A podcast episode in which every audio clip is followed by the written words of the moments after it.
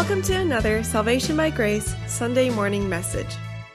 Salvation by Grace is the teaching ministry of Grace Christian Assembly, a Sovereign Grace Fellowship in Smyrna, Tennessee. You'll find us on the internet at salvationbygrace.org. We are currently studying the Apostle John's revelation of Jesus Christ. So grab your Bible and join the congregation of GCA along with our teaching pastor, Jim McClarty.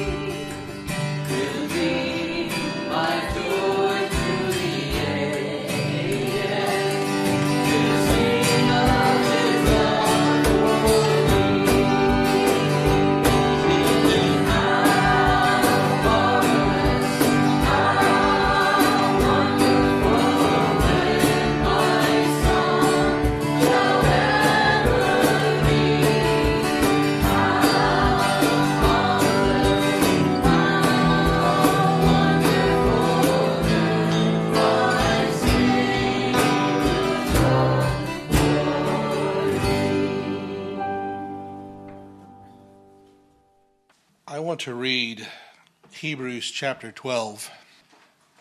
And it starts off with this important word, therefore.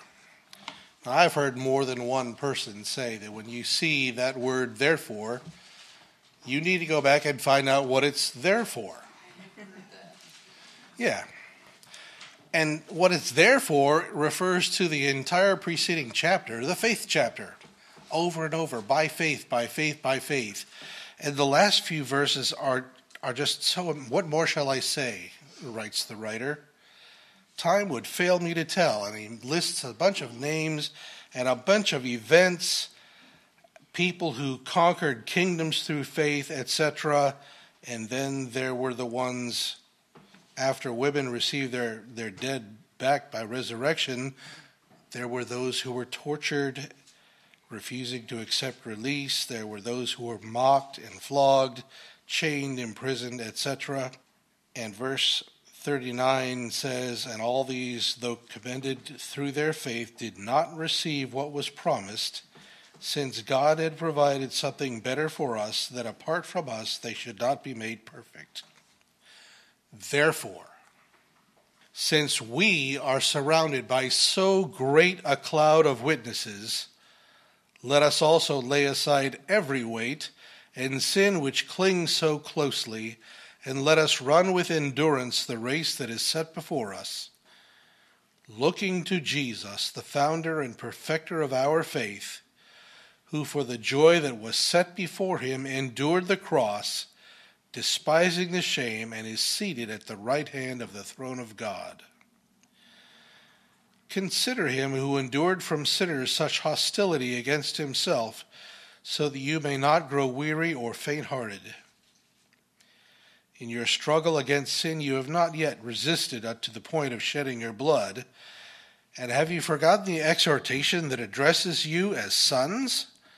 My son, do not regard lightly the discipline of the Lord, nor be weary when reproved by him. For the Lord disciplines the one he loves and chastises every son whom he receives. It is for discipline that you have to endure. God is treating you as sons. For what son is there whom his father does not discipline? If you are left without discipline, in which all have participated, then you are illegitimate children and not sons. Besides this, we have had earthly fathers who disciplined us, and we respected them. Shall we not much more be subject to the Father of spirits and live? For they disciplined us for a short time as it seemed best to them, but He disciplines us for our good, that we may share His holiness. For the moment, all discipline seems painful rather than pleasant, but later it yields the peaceful fruit of righteousness to those who have been trained by it. Therefore, lift your drooping hands and strengthen your weak knees, and make straight paths for your feet, so what is lame may not be put out of joint, but rather be healed. Strive for peace with everyone, and for the holiness without which no one will see the Lord.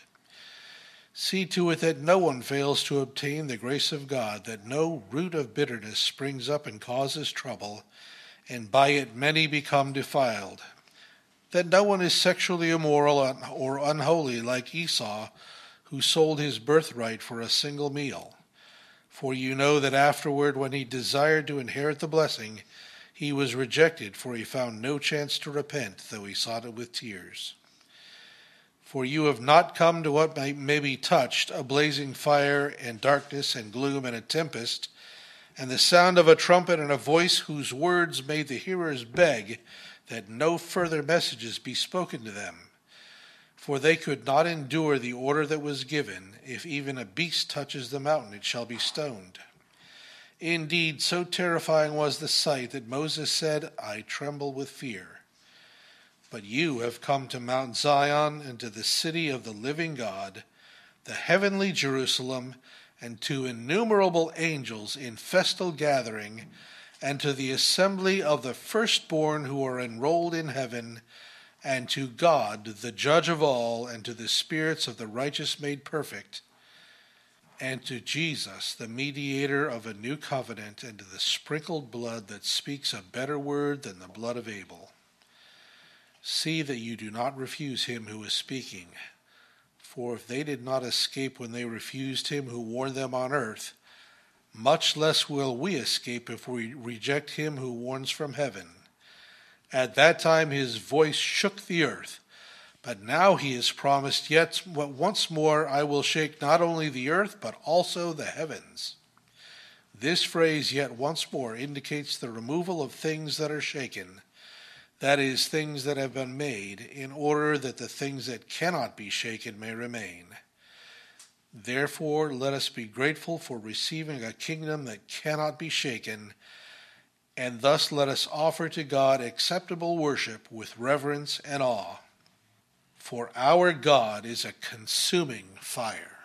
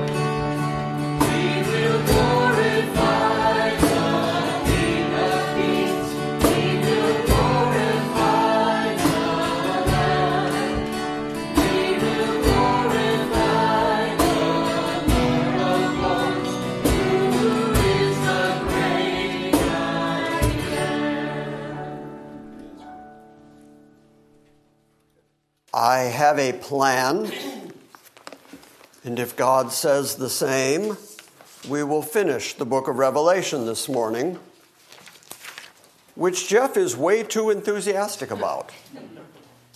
But that is the plan.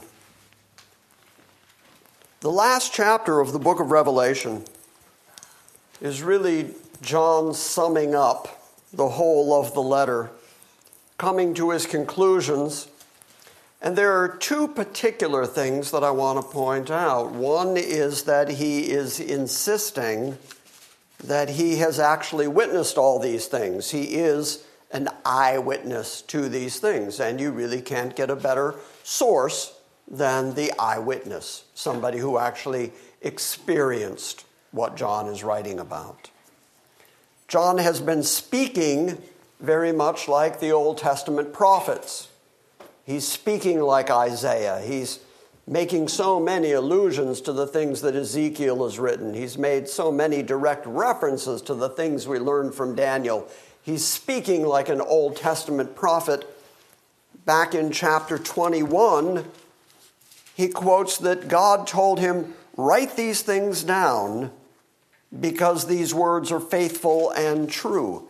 He's going to repeat that in chapter 22. So he is saying, despite the fact that what I have told you in this letter seems almost incomprehensible, even though I have told you of phenomenal judgment and overwhelming grace. These are the very words of God. And God Himself told me to write these things down and send them to you because these are faithful and true words, and I'm the one who saw it. He started this letter by saying, It's me, John, I'm the apostle. You know who I am. I am also your brother in the tribulations of this life. And then he said that he heard from an angel and that these things were told to him specifically by Christ. Write these things down, send them to the seven churches of Asia. So John is insisting that not only is he the eyewitness, but that the things he is saying are prophetic and that God himself is the spirit of prophecy that permeates the whole of the Bible.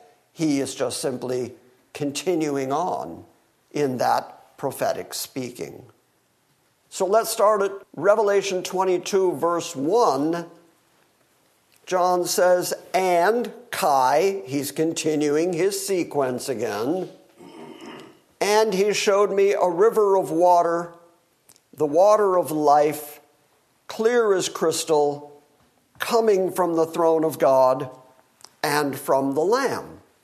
Okay, that is Ezekiel language, but it's actually Garden of Eden language because he is about to describe the tree of life in verse 2.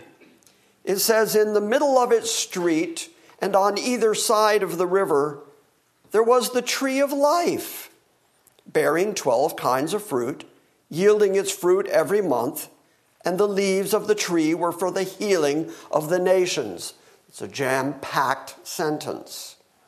So now we have to go all the way back to the book of Genesis to understand the tree of life and the significance of the tree of life. There were two prominent trees in the Garden of Eden, two that are mentioned specifically. One was the tree of the knowledge of good and evil, and they were told, don't eat from that but they also had ready access, unlimited access to the tree of life. And we read that the reason that God cast them out of the garden after they ate from the tree of the knowledge of good and evil, the reason that God put them out of the garden was to keep them from the tree of life. Had they continued eating from the tree of life, then God would have been wrong when he said the wages of sin was going to be death. He told Adam, the day you eat it, you're going to die. And so he separated them from the tree of life. Here we are in Revelation 22, reading that there is this river of flowing water coming from the throne of God. It goes out over, well, it says street in the NASB, it's the word platus It's a word that means a wide, flat area, kind of like a plateau. It is translated street here, but it is a wide area that this river of water is flowing through. In a minute, we're going to see that all the residents of New Jerusalem have unfettered access to the water from this river. But more importantly, the river itself is feeding the tree of life. On either side of the river was the tree of life, and it bears 12 kinds of fruit yielding its fruit every month, and the leaves of the tree were for the healing of the nations. Ezekiel 47 12 predicts this very thing. John is not saying anything new or unique, it's already been written by the prophets. Here's what Ezekiel 47 12 says By the river, on its bank, on one side and on the other, will grow all kinds of trees for food, and their leaves will not wither, and their fruit will not fail.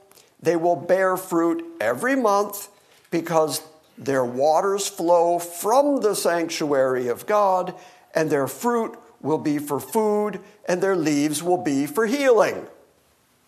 John just simply said, in the middle of the street, on either side of the river, was the tree of life bearing 12 kinds of fruit, yielding its fruit every month, just like Ezekiel said. And the leaves of the trees are for healing, just like Ezekiel said. Importantly, it is healing for the nations, for the ethnos. The very same people that Satan had been deceiving, so that for the thousand years he was put into the abyss and he was cast into the bottomless pit. A seal was set over him specifically so that he could not deceive the nations. Same exact word. Now that he is out of the way, now that he is out of the picture, now that he is in the lake of fire, God sets about healing the nations, restoring the nations, making the Gentile nations healthy again because they are living with the New Jerusalem and with Christ Himself as their son. So he showed me this river of the water of life, clear as crystal, and it was coming from the throne of God and from the Lamb in the middle of its wide open flat area. And on either side of the river was the tree of life, bearing 12 kinds of fruit and yielding its fruit every month the leaves of the tree were for the healing of the nations. If you go back and look at Revelation 2 7, that is the very beginning of John writing to the seven churches of Asia. And one of the things that is promised to the church at Ephesus is He who has an ear, let him hear what the Spirit says to the churches. To him who overcomes, that means to him who prevails, who continues in the faith, the one who gets the victory, to the one who overcomes, I will grant to eat from the tree of life, which is in the paradise of God.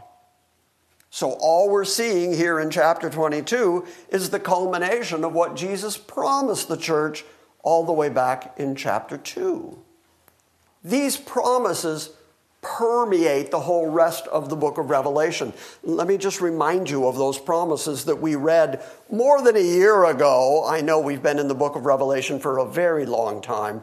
The promises go like this to the church at Smyrna. He who has an ear, let him hear what the Spirit says to the churches. He who overcomes will not be hurt by the second death. Where did we read about the second death? Chapter 20. So, again, those are just the culmination of promises that Jesus made to the churches. To Pergamum, he said, He who has an ear, let him hear what the Spirit says to the churches. To him who overcomes, to him I will give him of the hidden manna, and I will give him a white stone, and a new name written on the stone, which no one knows except him who receives it. To Thyatira, he wrote, He who overcomes, and he who keeps my deeds until the end, to him I will give authority over the nations.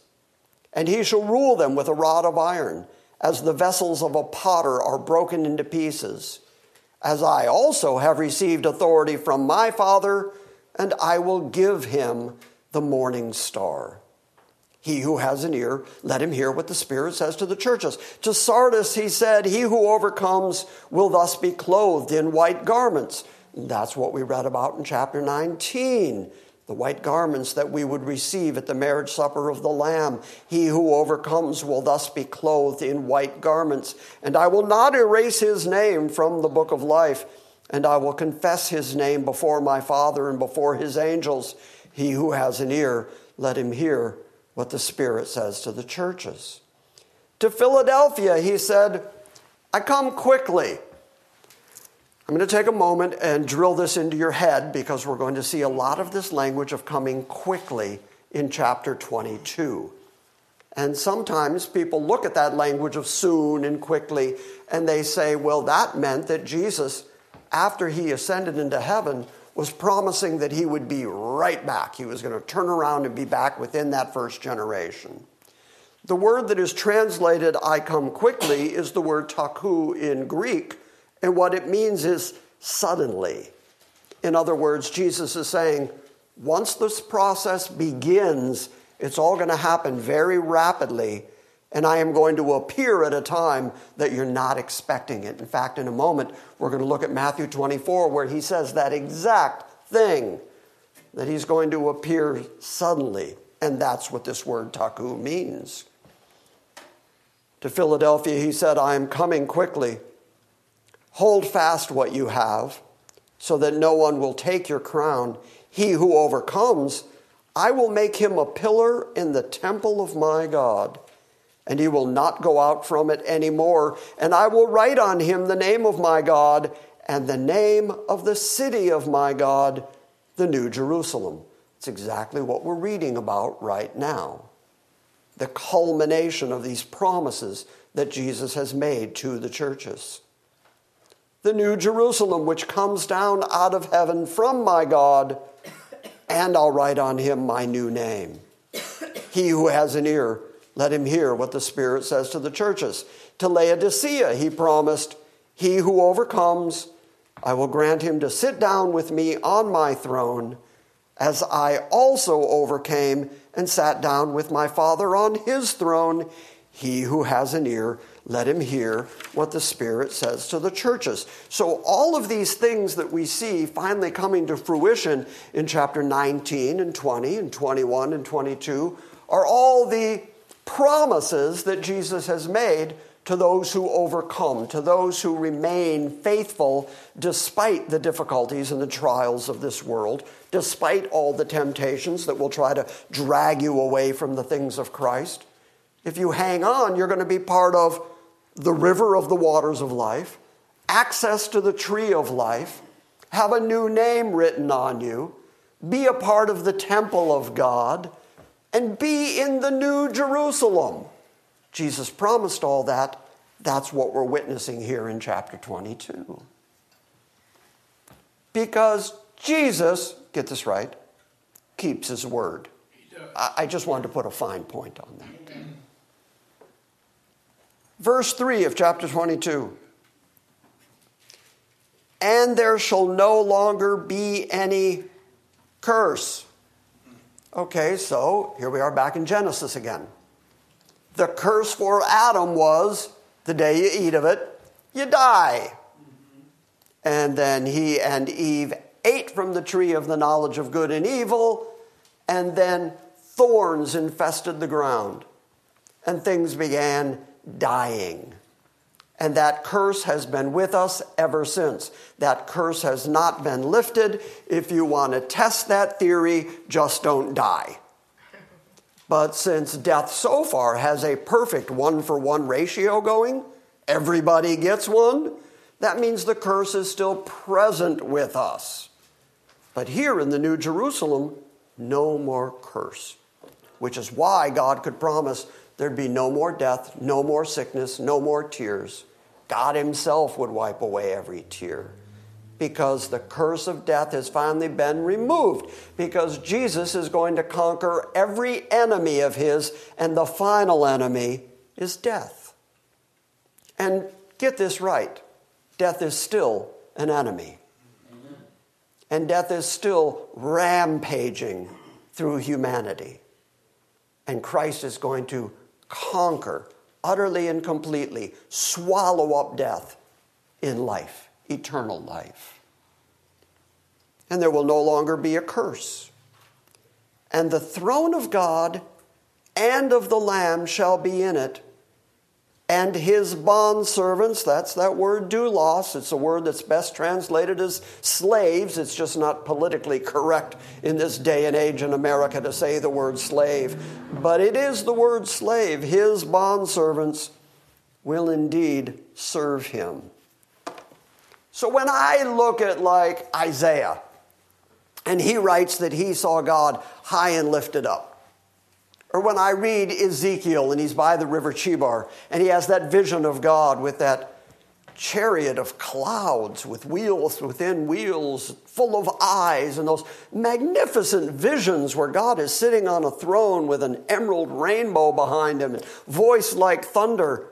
I think, how did Ezekiel live through that moment of seeing that vision and write it down? That had to have been overwhelming, well, the end result of the story of our redemption is that God Himself on His throne and the Lamb sitting in His right hand are going to be there in our midst, and we are going to have face to face, person to person contact with Him. We're all going to be in the presence of God continually, and we will serve Him.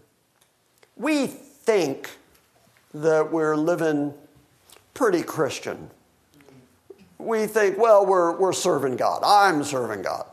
Because maybe you fed a hungry guy or something. Oh, service to God. But the truth is, we don't know what it is yet to be utterly and completely bond slave to God in continual service to Him forever. But that is our destiny. That is our purpose for being. God is in the enterprise of glorifying Himself. And that is why He created everything, including Steve, because he made us for the purpose of glorifying himself in demonstrating his phenomenal grace in saving somebody like Steve, so that he could get all the glory in having someone like Steve worshiping him, serving him, being bondslave to him. Always remember, life is not about you and your ego and whether you get enough stuff. Life is about God glorifying Himself. And that's why you're here.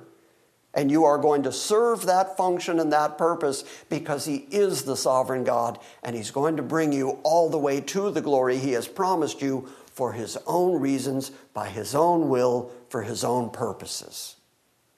Got it? Got it. There will no longer be any curse. And the throne of God and of the Lamb shall be in it.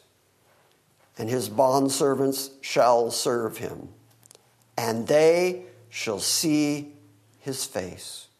Face to face with God. And you don't fry. I mean, what a magnificent thing. To stand in the presence of the Holy One, who is described at this very moment as the one who is so pure, so right, so holy, the stars and the planets flee away from him. He has encased himself in a light that no man approaches. The description of God all the way through the Bible, very much like what Steve read this morning out of the book of Hebrews, the warning that while God was on the holy mountain talking to Moses, that if even an animal touched the foot of the mountain, the animal had to be killed because the mountain itself was holy because God was above it. You don't want to approach that God. You don't want to burst into his presence and go, hey, it's me and it's all about me and look at me. And I mean, that's just an awesome, frightening picture of God.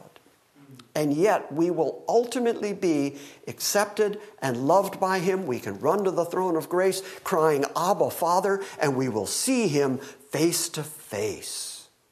Astounding they shall see his face, and his name shall be on their foreheads. That shows ownership. A minute ago, we were called slaves, and he is going to have his name written on us, marking us for all eternity. And there shall no longer be any night, and they shall not have need of a light of a lamp, nor the light of the sun, because the Lord God shall illumine them, he shall light them, and they shall reign forever and ever. So there's the promise of eternal life. Ruling and reigning with Christ and serving our God and having his name on our foreheads, seeing him face to face and being ever illumined by him. We use the language of illumination a lot in Christianity. We say that those who are in sin are in darkness. And then he gives us the light so that we can see. We will ever live in that enlightenment. We will ever live in the illumination not only of the knowledge of Christ, but the presence of Christ. These are pretty good promises so far. Yep. And he said to me, Here's that witnessing stuff I was talking about a moment ago. And he said to me, These words are faithful and true. And the Lord, the God of the Spirit of the prophets, sent his angel to show to his bondservants the things which must shortly take place. So, John is arguing that he's completely in line with the prophets the Old Testament prophets and their vision of the future to come. He's saying, I'm just reiterating, I'm just confirming by the very word of God that the things that the prophets have already written actually have to come true. These things must come about, and just because Christ came and died and left the planet, it didn't do away with or negate any of those promises.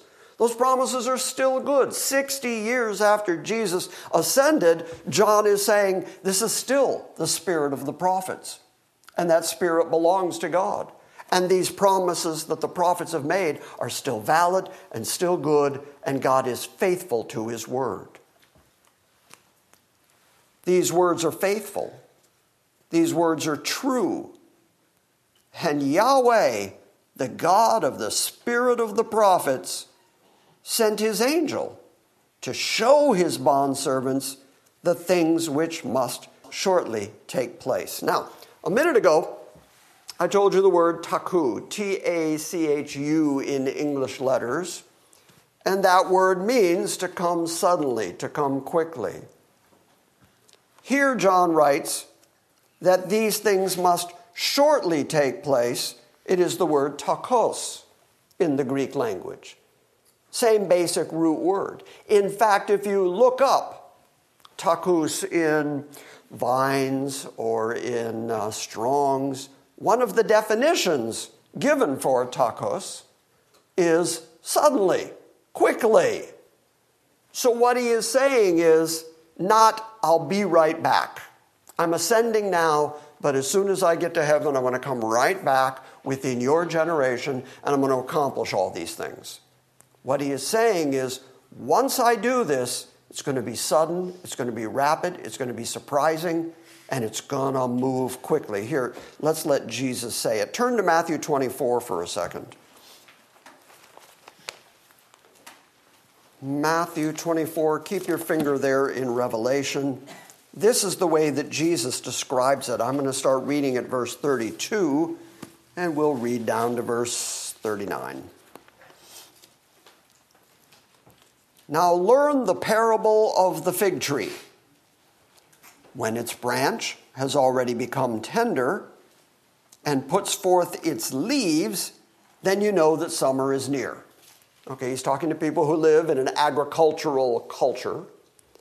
And this would be a truism, even though he's saying it's a parable. He's saying when you see the leaves starting to bud, which the leaves here in Middle Tennessee are beginning to do even now because they're so confused that we've had such a warm winter.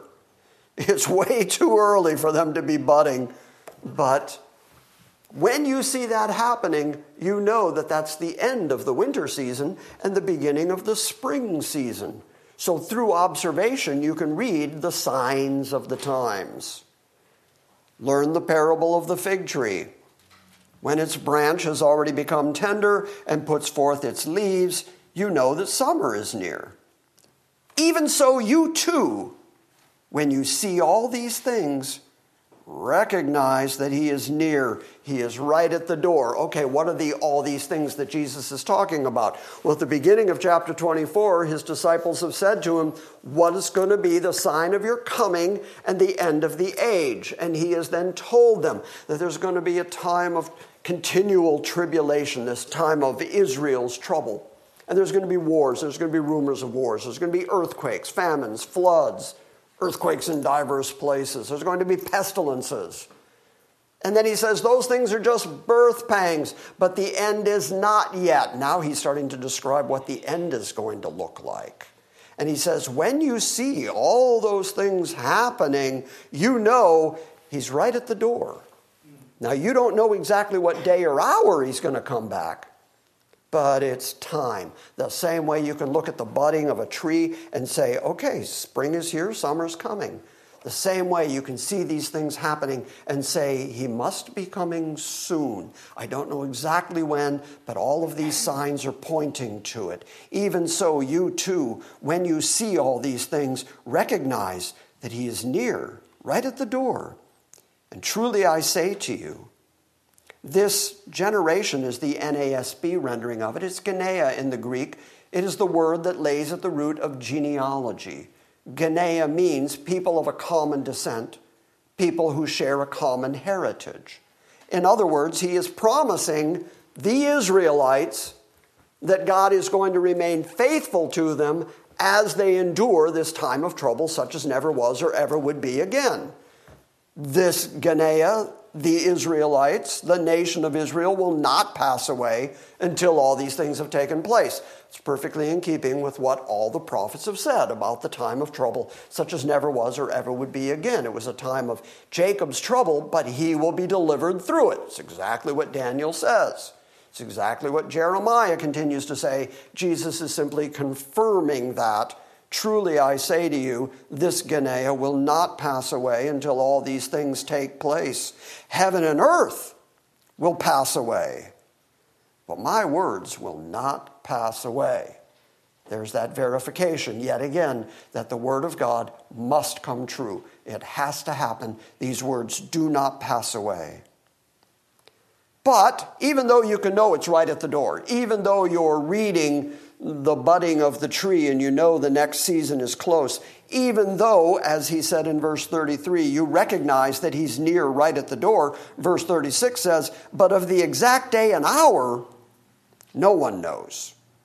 Not even the angels of heaven, nor the Son, but the Father alone knows the exact moment when he's going to invade human history again. For the coming of the Son of Man will be just like the days of Noah. And now he's going to describe in what way it's going to be like the days of Noah. For as in those days before the flood, they were eating and drinking, they were marrying and giving in marriage. So they were doing the stuff of life. They're making deals, they're buying, they're selling. They got up that morning and did the same stuff they always do marrying, giving in marriage. That means planning for the future, looking forward to families. They're doing the same stuff they've always done. And in Noah's case, they woke up that morning, continued their lives, and rain fell. And they were all wiped out, and nobody saw it coming. So Jesus says they were eating and drinking, marrying and given in marriage until the day that Noah entered the ark. And they did not understand until the flood came and took them all away. So shall be the coming of the Son of Man. So Jesus compared it to the Noahic flood and the destruction of everybody when they didn't see it coming. And now he has said, I'm coming quickly, I'm coming suddenly, I'm coming very rapidly, at a time when you don't expect it, when you're getting up and just doing your life, when people on the planet are going to be marrying, given in marriage, buying, selling, just doing their lives, he's suddenly going to appear. No one knows that exact day or hour, but you can tell when it's getting close. And it kind of feels like it's getting close. I just thought I'd throw that in there. So pay attention, is the point. Okay, so back to Revelation. That is what John is getting at when he uses these words tachu and tachos that are translated quickly and soon. They are perfectly in league with what Jesus has said in his parable that when he comes back, he's coming back suddenly, he's coming back quickly. So, verse 7 of chapter 22 of Revelation, and behold, I am coming quickly. There's that word tachu again. So, blessed is he who heeds the words of the prophecy of this book. So that's why we've been taking so much time and reading the book of Revelation over the course of the last one year plus and going into all the detail and looking back at the prophets and what they have predicted, seeing how the book of Revelation corresponds to the whole rest of the Bible, because there is an inherent blessing included in the Bible. Right at the beginning of the book of Revelation, we're told that there is a blessing to those who hear it and to those who read it. Behold, I am coming rapidly, suddenly. So blessed is the one who heeds the words of the prophecy of this book. And here is John arguing that he's the eyewitness. Verse 8 And I, John, am the one who heard it, and I saw these things.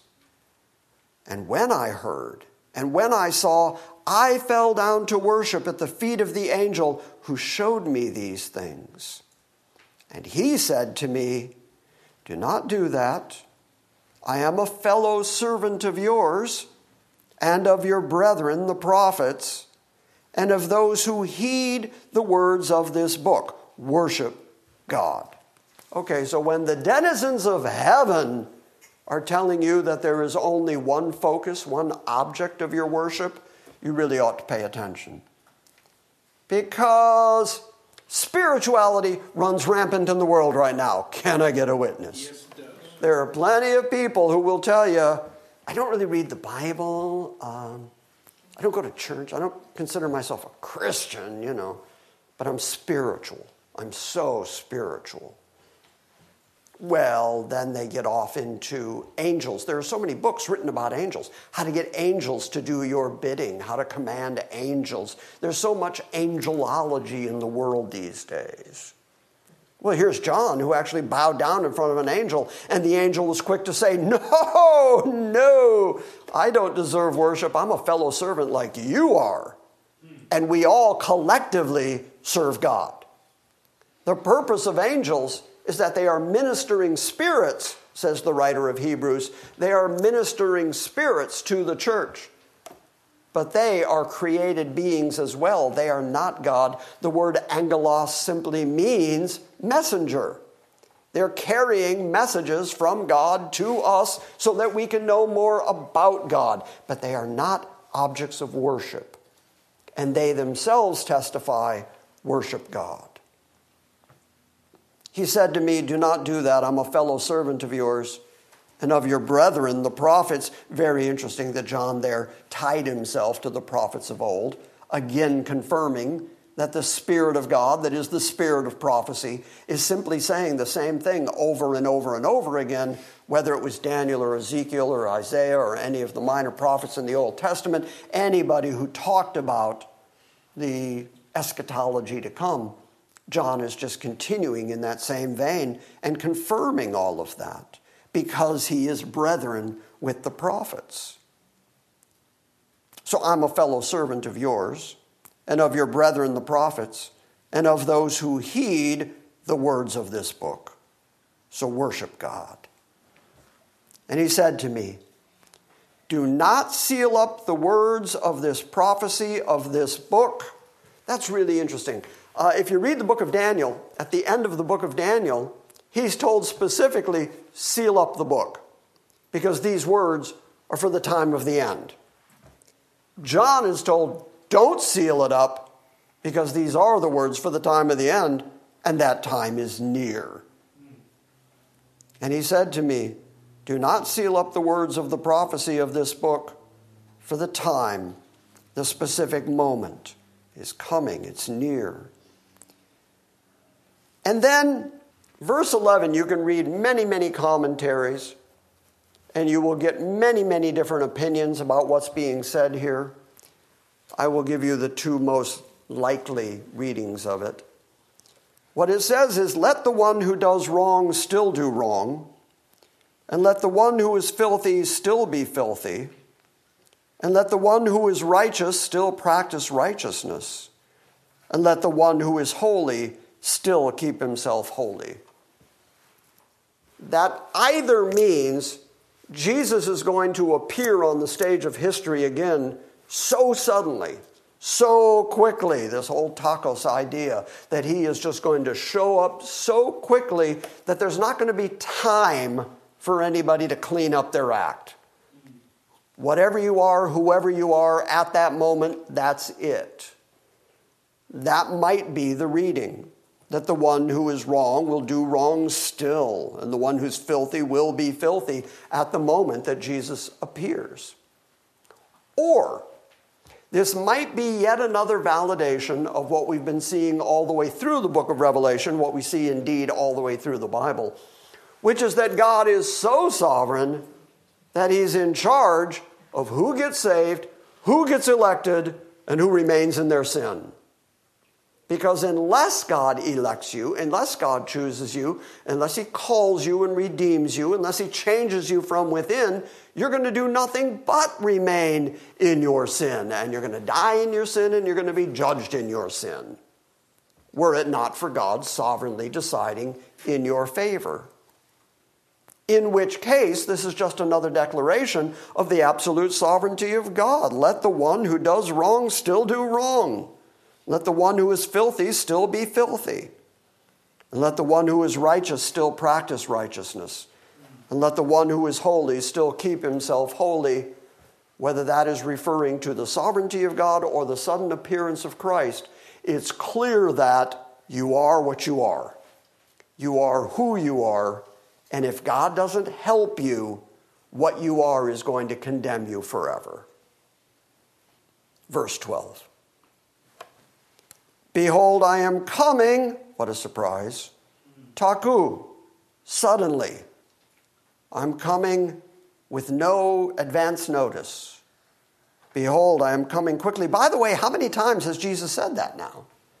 He keeps repeating it. It seems to be an idea he wants to plant in your brain that you need to be aware, you need to pay attention, you need to live your life in such a way that you are walking as one of his servants, one of his holy ones, one of his saints, one of his elect, because at any moment he could come back. And as he said, blessed are people who, when their master comes back, finds them doing what he assigned them to do. Wouldn't it be great if Jesus came back when you were at one of your best moments? Wouldn't that be great? Be like you're, you're out there doing the best stuff you've ever done in your life. And it's like, hey, it's Jesus. Hey, you know, I was just being really Christian. Good timing. Well done, you. Because there's very little chance that's going to happen. He's going to come back when we're being busy being human, when we're being our natural selves. It's a good thing that grace prevails. Behold, I'm coming quickly, and my reward is with me. That word reward is the judgment that he's going to pass out. To the good, it's going to be a good reward. To the evil, it's going to be judgment that they earned. They're going to be responsible.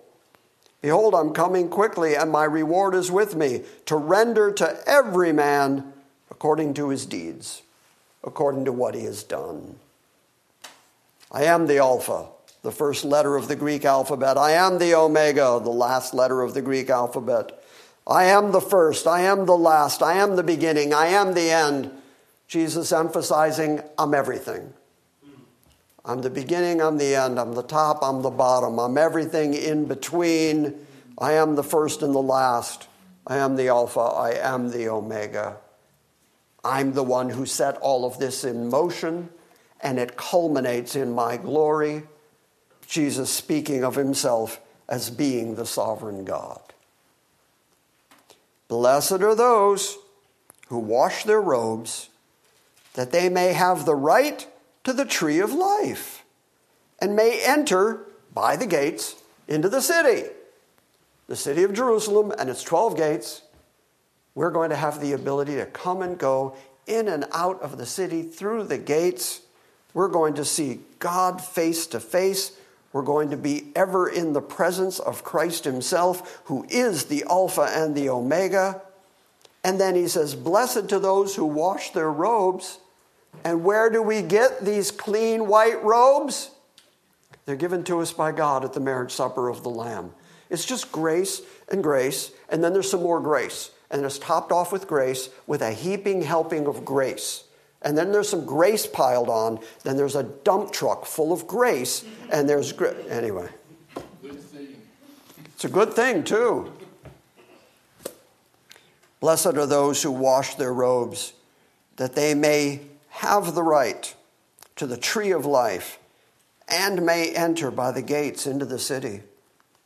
Outside the city are the dogs and the sorcerers and the immoral persons and the murderers and the idolaters and everyone who loves and practices lying. There's a lot said in the Bible about your tongue and your lies and being honest with people. We looked at that list last week so I won't delve into it again this week. But outside, outside the city, out in the outer darkness, separated from the light of God, are all the dogs and sorcerers and immoral persons, the murderers, the idolaters, everyone who loves and practices lying. Verse 16 I, Jesus, have sent my angel, my angelos, my messenger to testify to you these things for the churches. I am the root and the offspring of David, the bright and the morning star. Both of those are references to Old Testament prophecies about him. Isaiah is the one who calls him the bright and morning star. The covenant made with David says that David's greater son is going to sit on the throne of David, ruling over the 12 tribes of Israel. So here's Jesus saying again, all prophecy culminates in me. But he said that while he was here on the planet. He talked about how not a word of the law and the prophets, that phraseology, the law and the prophets, is the whole of the Old Testament. And he says, not one jot, not one tittle is going to go away until it's all been fulfilled. He said, I didn't come to destroy the law and the prophets, I came to fulfill them. So the whole of the Old Testament is ultimately leading to the appearance of Christ, the establishment of the kingdom of Christ, the establishment of the new Jerusalem, and he identifies himself as the root and the offspring of David. He's the one that the prophets were all pointing to. He is the bright and the morning star. And the Spirit of God and the bride, the church. We all say, Come. And let the one who hears this word say, Come. And let the one who is thirsty come. That sounds like what we read last week. Everyone who thirsts, come you to the water. You that have no money, come, buy, eat. Let the one who is thirsty come. And let everyone who wishes take of the water of life without cost. Verse 18, he starts wrapping up his letter and he says, I testify to everyone who hears the words of the prophecy of this book. If anyone adds to them, God shall add to him the plagues that are written in this book. Oh, you don't want that. There's some bad plagues going on in this book. This is John's way of saying if you make a copy and you give it to somebody else, make sure you're saying what I said. Don't get clever with it. Don't decide to add a little bit to it. I worry sometimes, if I'm being honest, I worry sometimes about some of the preaching I've heard from the book of Revelation. Because it sure seems like there's people adding a bunch of stuff and then eliminating a bunch of stuff where you go, well, where, where's, where's the rest of it?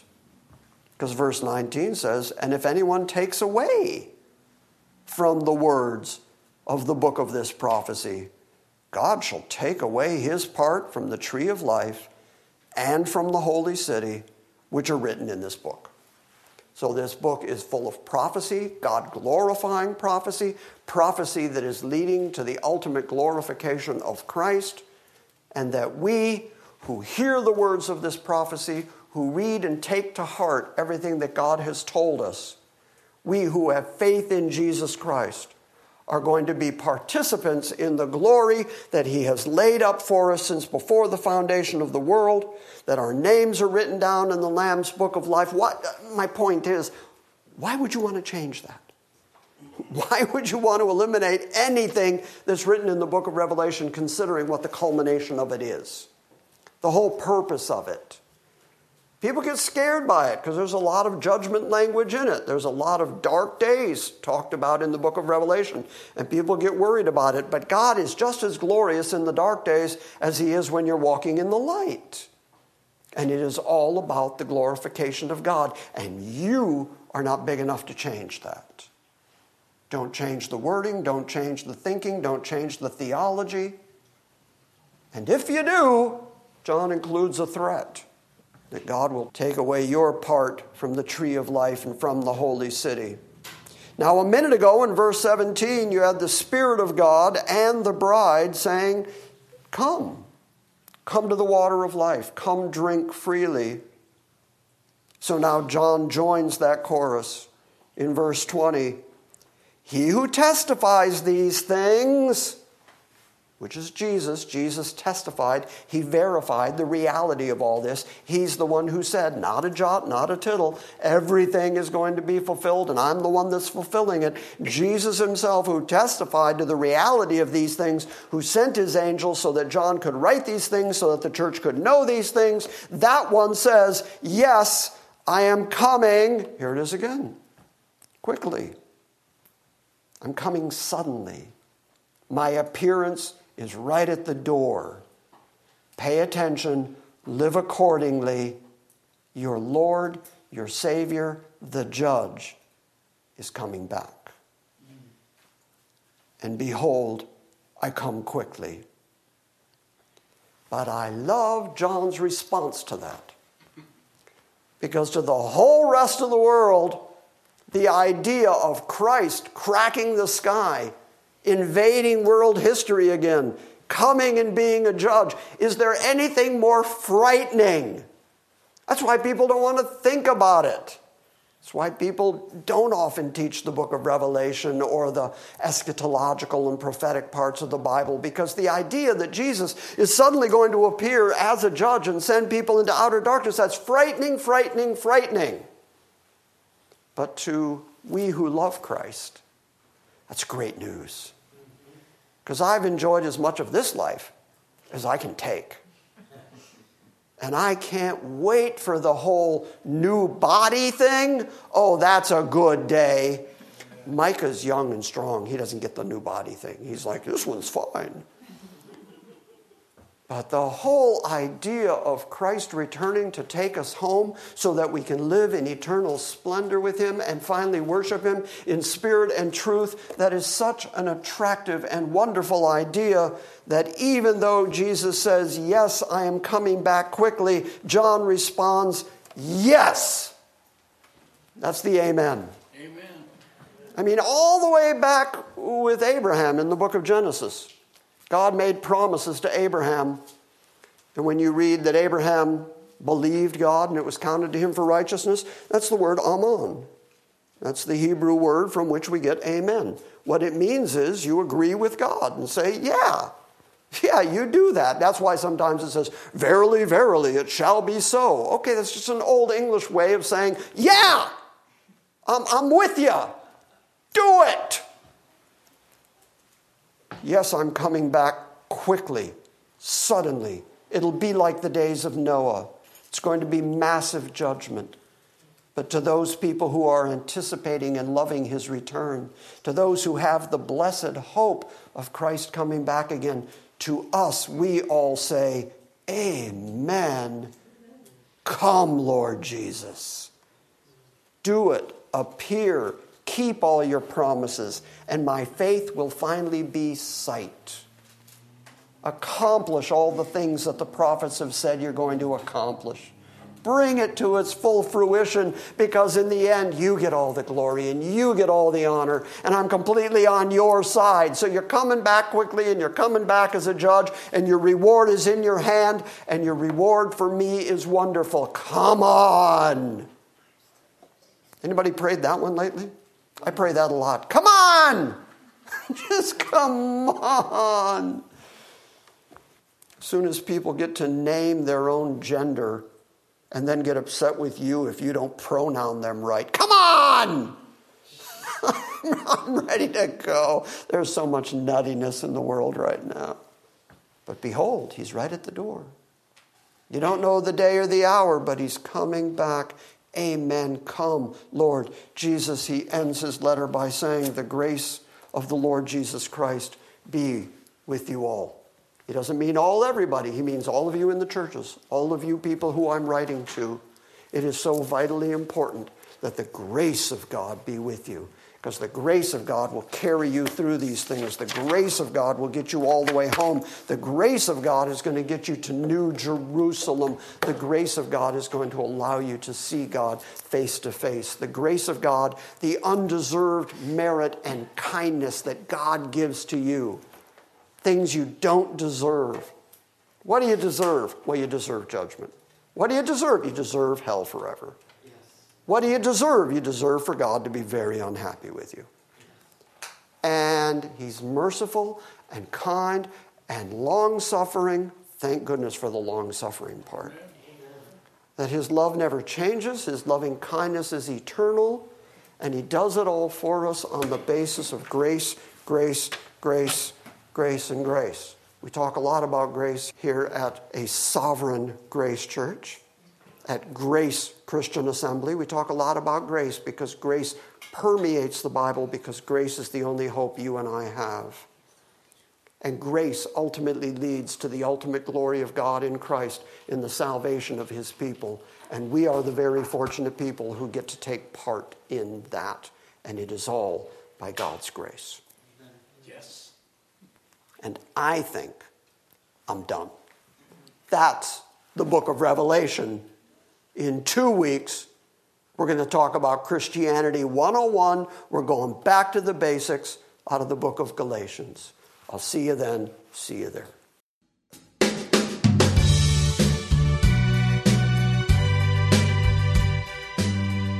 Thank you for listening to this week's Salvation by Grace Sunday morning message. We encourage you to visit our website at salvationbygrace.org for books, Q&As, and our ever-expanding archive of audio sermons. And we invite you to join us next time when we gather around the Word and study the sovereign grace of God.